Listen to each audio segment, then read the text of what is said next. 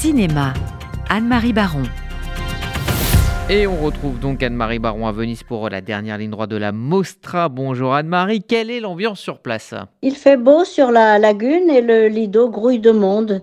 Venise accueille pour la première fois l'Académie des Oscars avec deux grandes directions, la multiplication des coproductions internationales et la cohabitation entre plateformes de streaming et sortie des films en salle.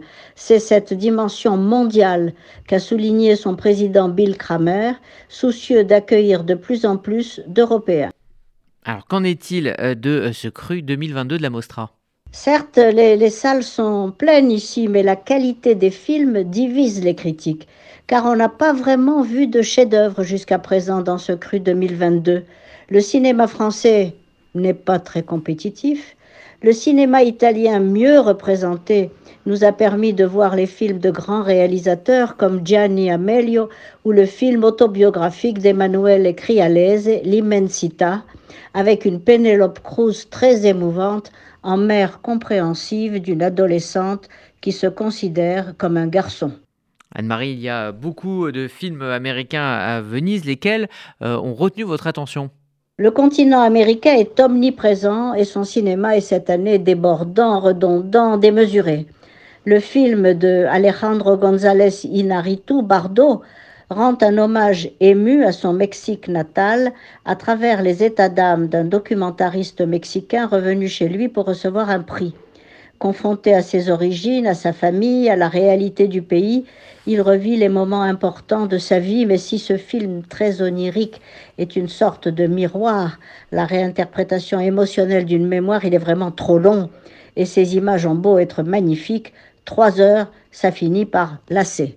Paul Schrader est plus sobre dans The Master Gardener qui décline dans un nouveau contexte le schéma qui lui est cher, la rédemption d'un ex-malfrat, ici un néo-nazi, qui trouve dans sa passion du jardinage et de la botanique l'occasion de racheter son inconduite. On y retrouve avec plaisir une Sigourney Weaver magistrale. Mais le film qui m'a le plus frappé est celui d'un de mes cinéastes préférés, Darren Aronofsky, The Whale, huis clos étonnant, étouffant, dans l'appartement d'un obèse qui donne en zoom des cours d'écriture à des étudiants sans jamais ouvrir sa caméra pour ne pas dévoiler son apparence. Brendan Fraser est absolument époustouflant par sa métamorphose physique, mais surtout par son jeu empathique, bouleversant, avec des références constantes au Moby Dick de Melville. Standing Ovation pour Brendan Fraser pour sa composition dans The Whale. Et puis Anne-Marie, euh, pour euh, terminer, qu'en est-il des films israéliens? Le cinéma israélien est représenté par deux films hors compétition. Innocence de Guy Davidi, résolument anti-israélien, remet en question l'obligation de la préparation à la guerre pour tous les jeunes gens à travers leurs journaux intimes et des vidéos personnelles, et dépeint leur inquiétude et leur stress permanent. Le second film, Valérie se marie de Mikhail Vink, coproduction israélo-ukrainienne, raconte l'arrivée d'une Ukrainienne pour un mariage sur commande et son expérience dans le pays.